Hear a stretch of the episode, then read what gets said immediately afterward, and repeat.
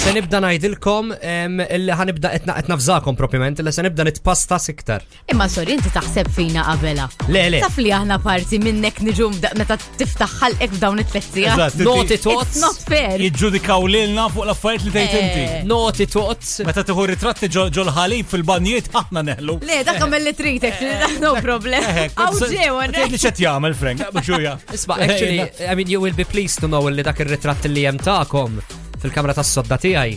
Ah, yes. Waqal il-frame unkiser. Ejja, sema talbi. eh, Terremot. You will be very pleased. Ah, to Terremot know. jew ilu l-għu? Le, le, ilu, ilu, ilu, Eh, ilu. ilu, fil- Dom daq biex tafżana. Fil-kamra tas-sodda ma ċandi ritratt tagħkom, però kemm tkunu tafu illi ħanara x'ħan għamel biex jiżdied ix-xogħol fil-kamra tas-sodda tiegħi. U jekk hemm bżonn se nuża l-ħsibijiet għaliex hija tnaqra hawnhekk li hawn scientific correlation Eh. bej l-ammont ta' attività jew l-ammont ta' ħsibijiet u l-ammont ta' kimiċi li jitqanqlu fil-ġisem tal-bniedem u l-leħja kemm tkun full. Għandi din naqapeċċaw, għara, tara? Ġurin simple Dak- terms, jekk taħseb fija l-ħagġa tikbillek Eh, id-daqna. je- Jekk taħseb fija u tkun iktar attiv, eh, issa jien għandi dil-peċċaw. Ara, ara, tara di. Eh, Taf kemm ili nixtri creams? Clearly, I'm rubbing the wrong thing.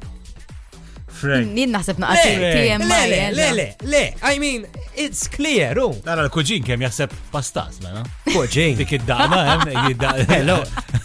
Hello, kuġin. Attiv, attiv. Eh. Id-daqna bid-daqna kbira, ġu. Mux tab xej jitkellem daqxejnek. Għatanċa, għanna lilu għanna. Eh, Nejlu, bissa, U dak, fil-letti għamen zmin u kol, eh, ma nafx intu najtu. Mal-kuġin consistent. Vera, fil-let jgħamil ħabta, mbad bad jgħamil il-posti suqqata ftit, u issa daħseb ħarġa jibda, jġisu Gandalf.